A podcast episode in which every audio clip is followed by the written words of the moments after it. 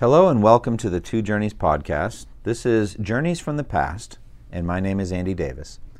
The purpose of this podcast is to inspire listeners to courageous sacrificial actions to make progress in the two journeys the internal journey of holiness and the external journey of evangelism and missions by learning the stories of our brothers and sisters in the past. So, we have been going through an overview of church history. We've been through a number of podcasts now, and we have gotten to the, to the uh, around 500 years of church history.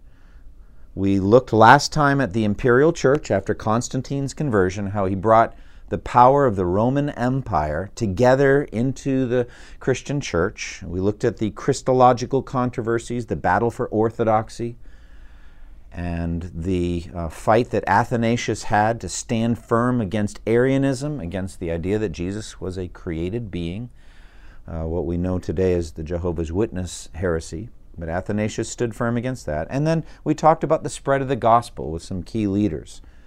Now, today we're going to talk about the edifice of Christendom. We're going to talk about soaring ambitions, brilliant colors, and dark shadows.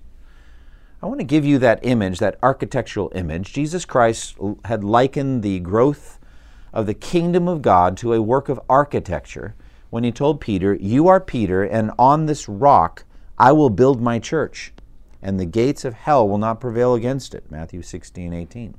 The Apostle Paul used a similar metaphor when he spoke of the church as a holy household a structure built on the foundation of the apostles and prophets, which rises to become a dwelling in which God lives by his Spirit. Ephesians 2.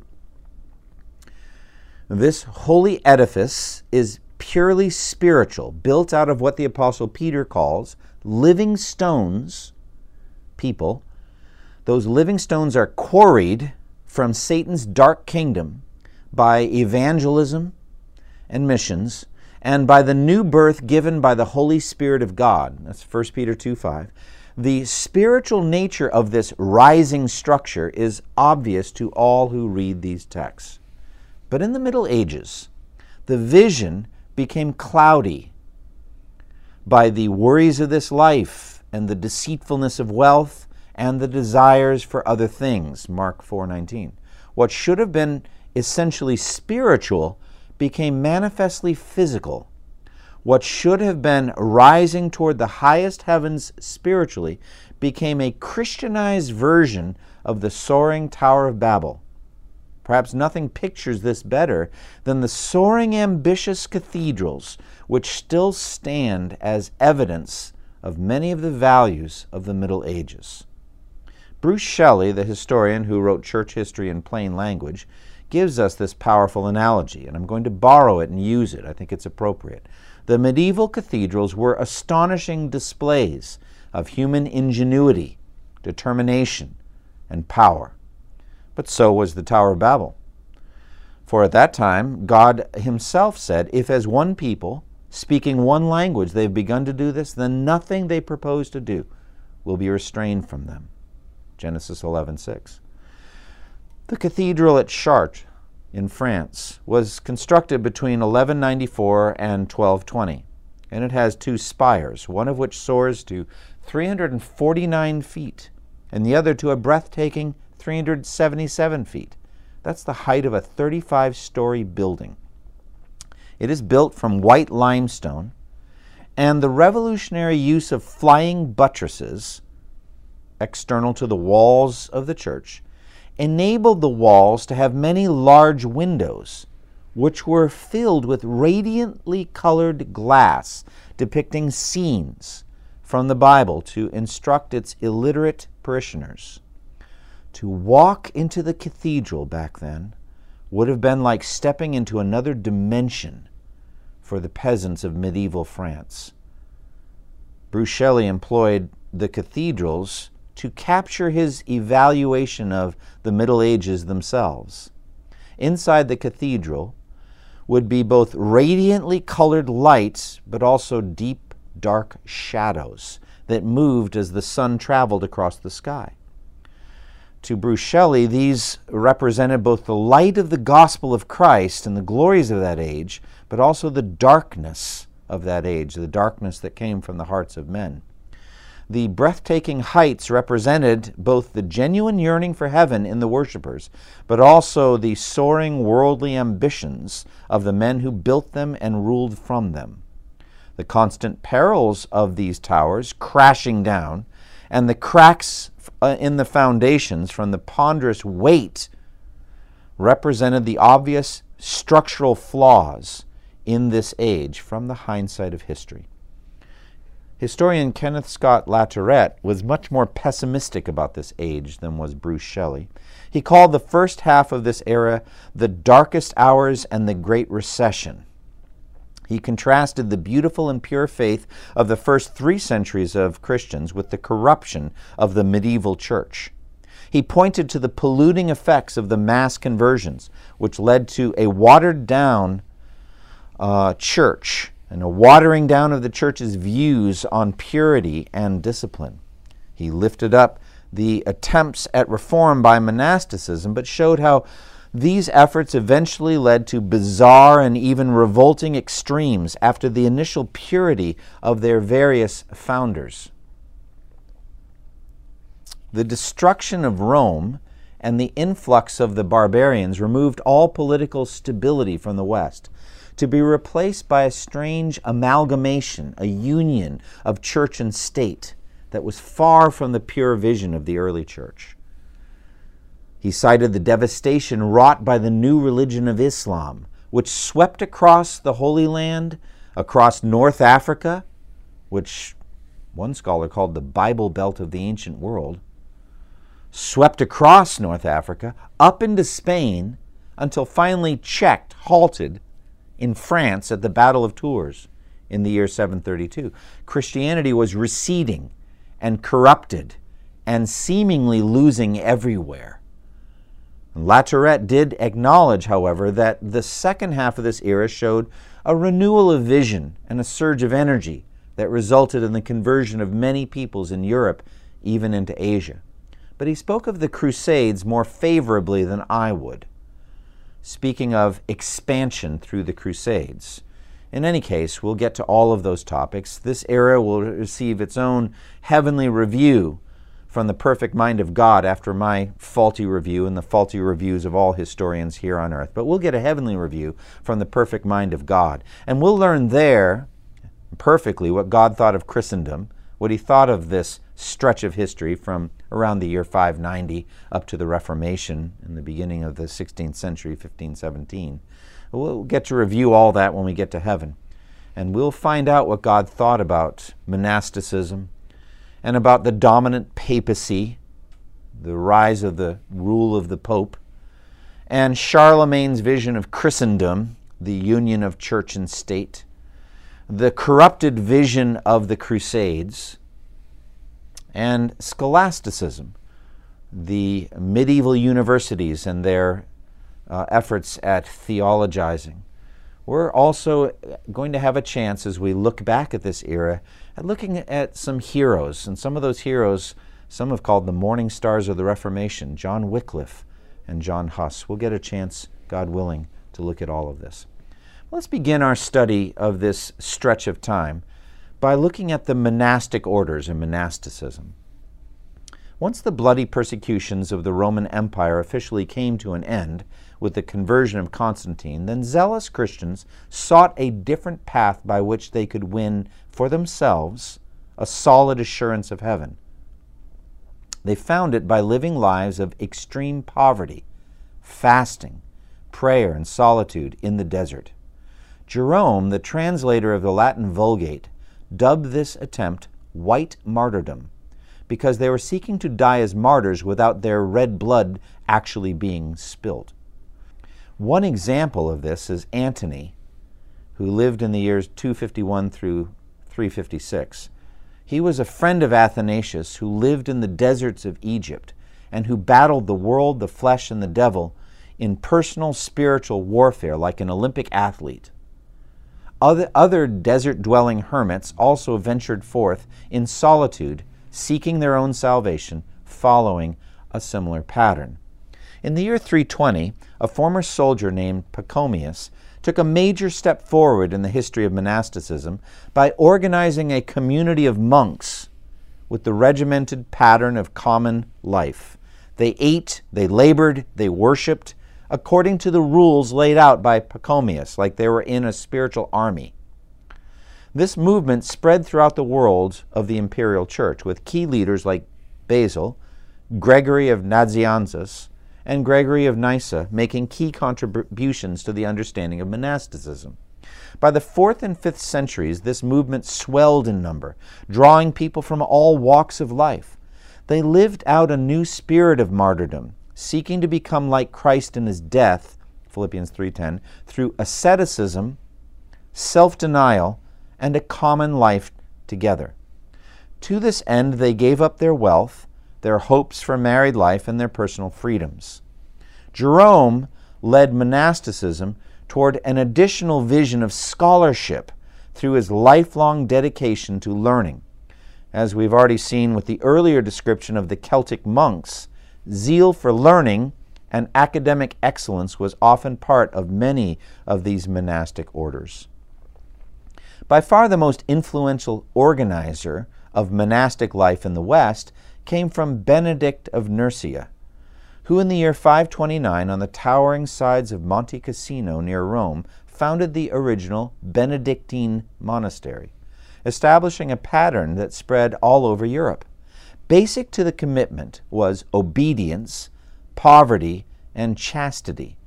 But Benedict understood the balance necessary for a healthy lifestyle that would actually work for ordinary people who were not as heroically disciplined as Antony had been. He instituted a year long apprenticeship so that prospective monks could try out the actual life before they took their lifelong vows. He demanded total obedience to the abbot, the head of each monastery, but the abbots themselves were voted in by their fellow monks, and major decisions were made democratically. The daily life in the monastery involved a strict pattern of work, of prayer, of worship, and of study, in addition to reasonable times for rest and eating. Each community was self sufficient economically. They made their own clothing they raised their own crops. They bottled their own wine. They built their own buildings. Each monastery was a little world unto itself. And the lifestyle was healthy. It was a balanced one as far as Benedict could understand balance. Other monastic movements would come along later of varying patterns, including the Dominicans, the Augustinians, the Jesuits, etc. These movements all had strengths and weaknesses.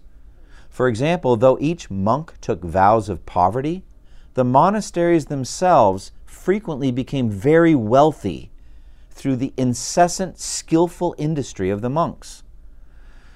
The theology tended to become very imbalanced, dualistic, looking at the body as essentially evil. They did not have a healthy view of, of the body.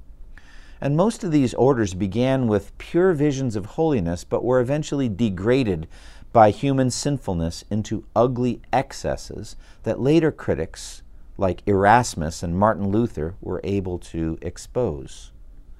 For our purposes in this podcast, it will be fascinating to see replayed in heaven the history of these various orders and the Lord's evaluation of them. It's easy for us in the comfortable, easygoing, affluent West to zero in on these flaws because they live very different lives than we do. And what would many of those brothers and sisters, for there were female orders as well, say about our worldliness and our wealth?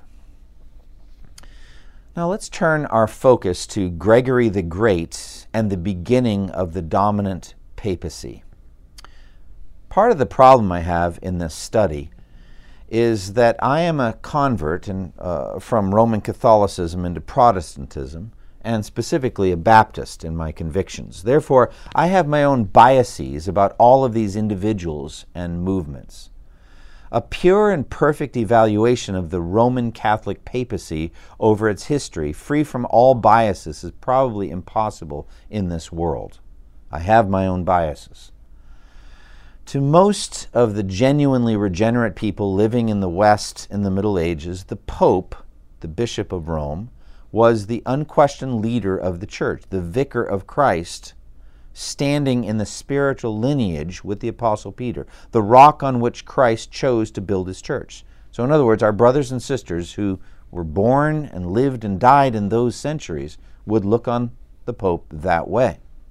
But to Protestants of the 16th and 17th and later centuries, to their spiritual descendants, for them, the Pope was Antichrist, spiritual villain, the enemy of the true gospel. In heaven, all the redeemed will be perfectly one as the Father and the Son are one, according to John 17 21. We will see everything in history as God does. In order for that level of heavenly unity to be achieved, every last one of us will, will have to be radically transformed in our minds and hearts and in many of our doctrines.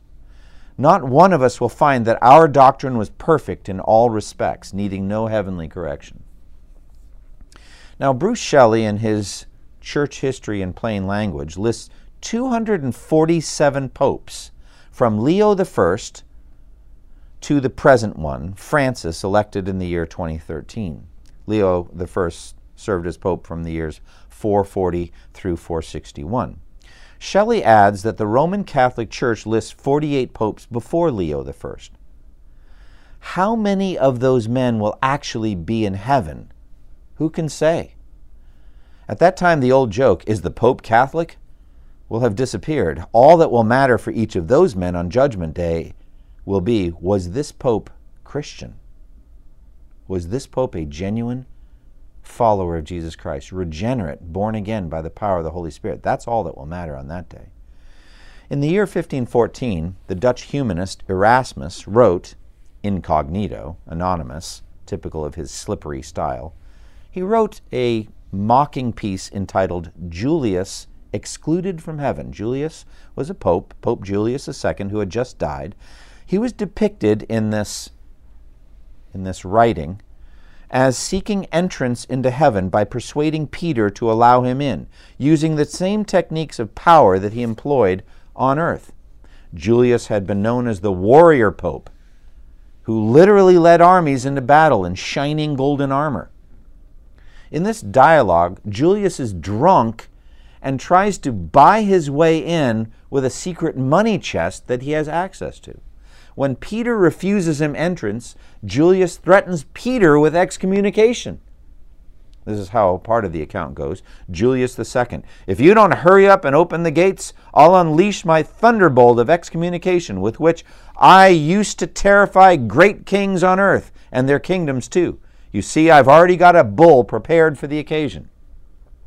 Peter answers, Just tell me, please, what you mean by all this bombast about bulls, bolts of thunder, and maledictions. I never heard from Christ a single one of these words. So that's Erasmus secretly writing against Pope Julius II as he tries to get into heaven, with Peter there standing at the gates. Julius, in that mocking account, also defends his long list of sins, including simony, which is the buying off of church offices by the paying of money, and pederasty, sexual immorality, saying that his papal authority allows him to forgive anyone's sins, including his own.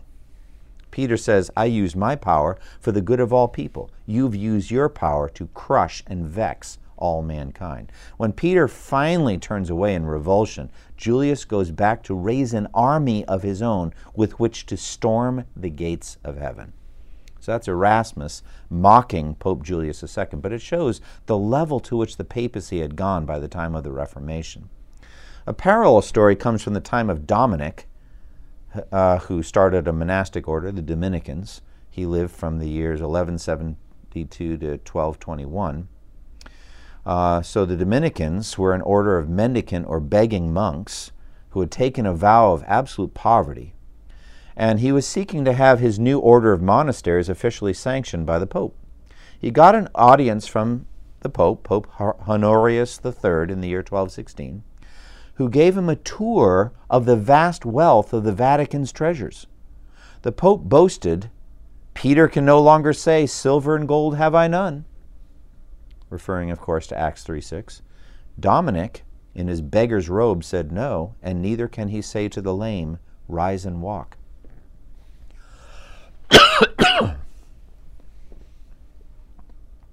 I would personally guess, though I cannot prove it, that the cumulative wealth of the Roman Catholic Church in real estate and financial instruments is among the greatest of any human entity on earth other than the governments of nations like the United States of America.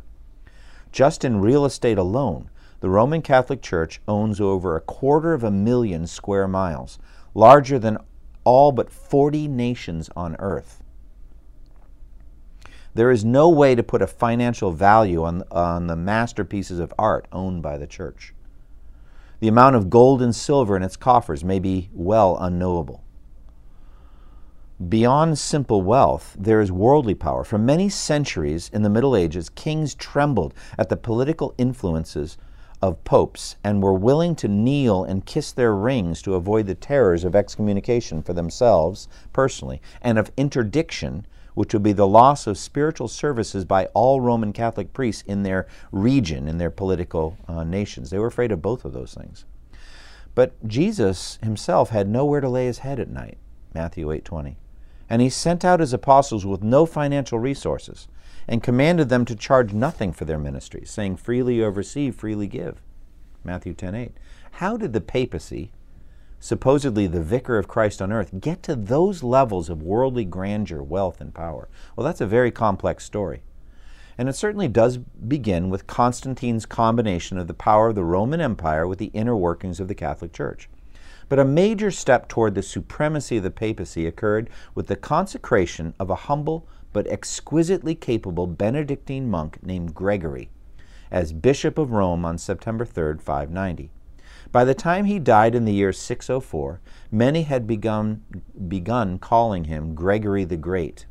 At the time of his ascension, ascension to office, the Western Roman Empire was in ashes, and Rome itself was a wasteland of human suffering, laid low by decades of war, the terrible pandemic called the Plague of Justinian, famines, riots, and floods leveling Rome and its vicinity.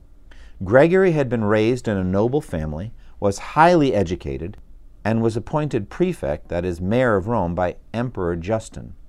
He had shown immense skill as an administrator, running the city's various complex programs and infrastructure. But at heart, he was a monk. He yearned for solitude and prayer. He gave up his worldly fortune to the poor and needy and entered the monastery. He spent whole nights praying, fasted so much that his health broke, and devoted himself to the service of the poor.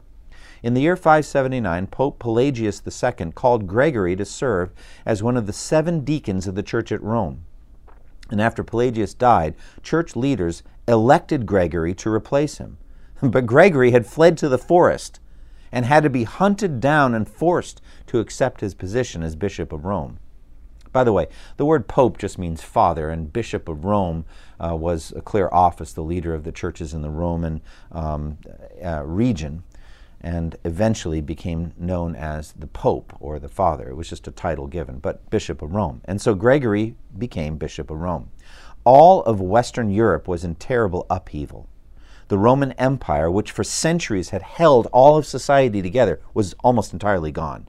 Chaos reigned in the power vacuum as one barbarian tribe after another rose up to wreak havoc. As Gregory said in a sermon, everywhere we see tribulation, everywhere we see we hear lamentation. The cities are destroyed, the castles are torn down, fields are laid waste, land is made desolate, villages are empty, few inhabitants remain in the cities we see how some are carried into captivity, others are mutilated, others slain. That's a quote from Shelley's uh, history.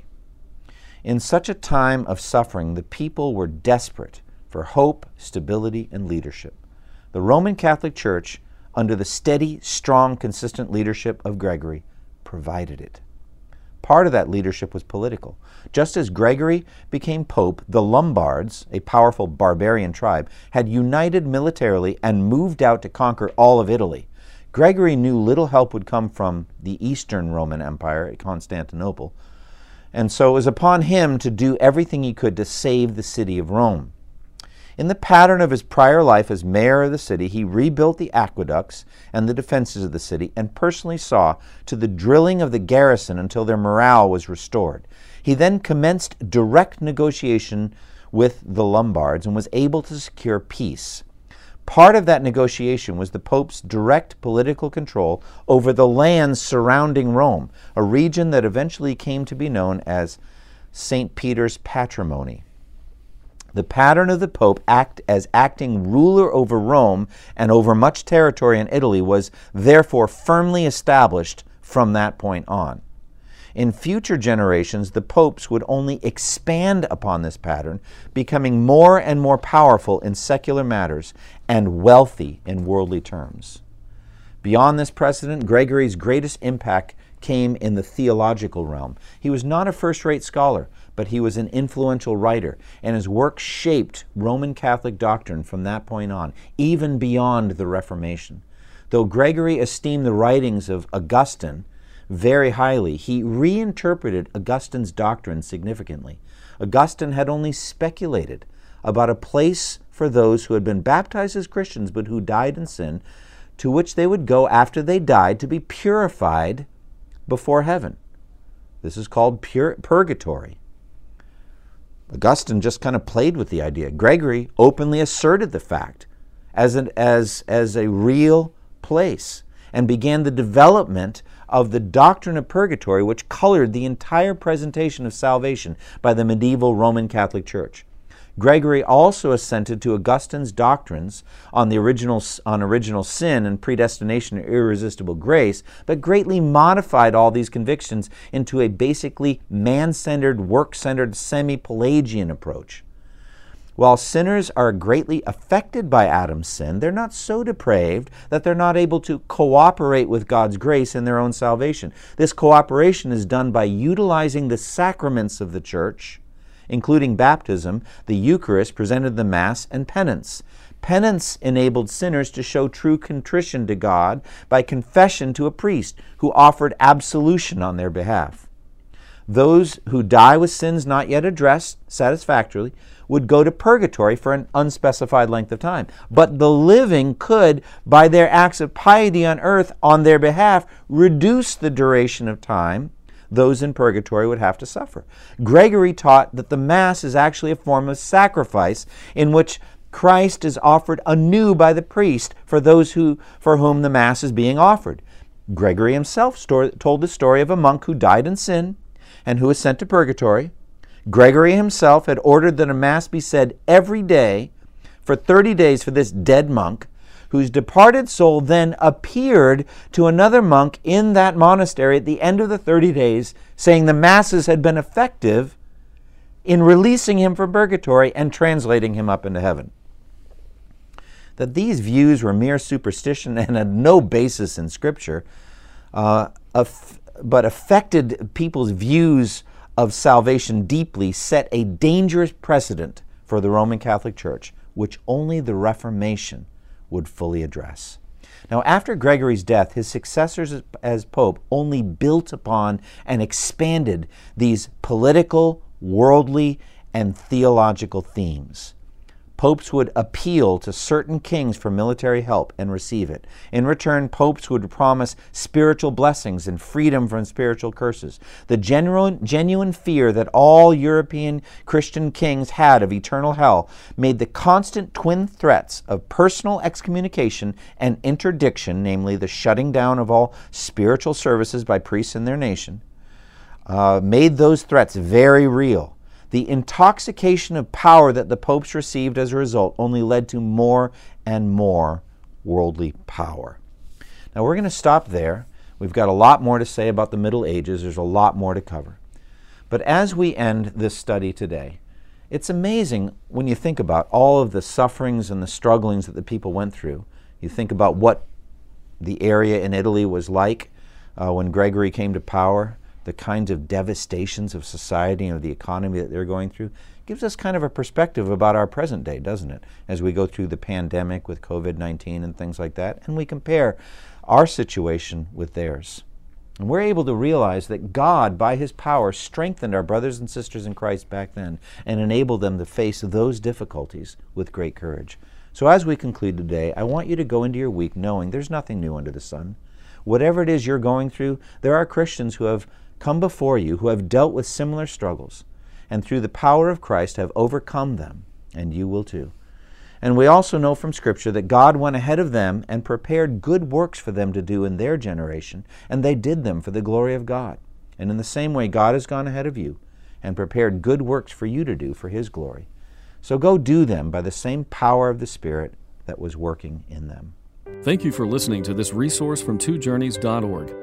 Feel free to use and share this content to spread the knowledge of God and build His kingdom. Only we ask that you do so for non commercial purposes and in accordance with the copyright policy found at twojourneys.org. Two Journeys exists to help Christians make progress in the two journeys of the Christian life the internal journey of sanctification and the external journey of gospel advancement.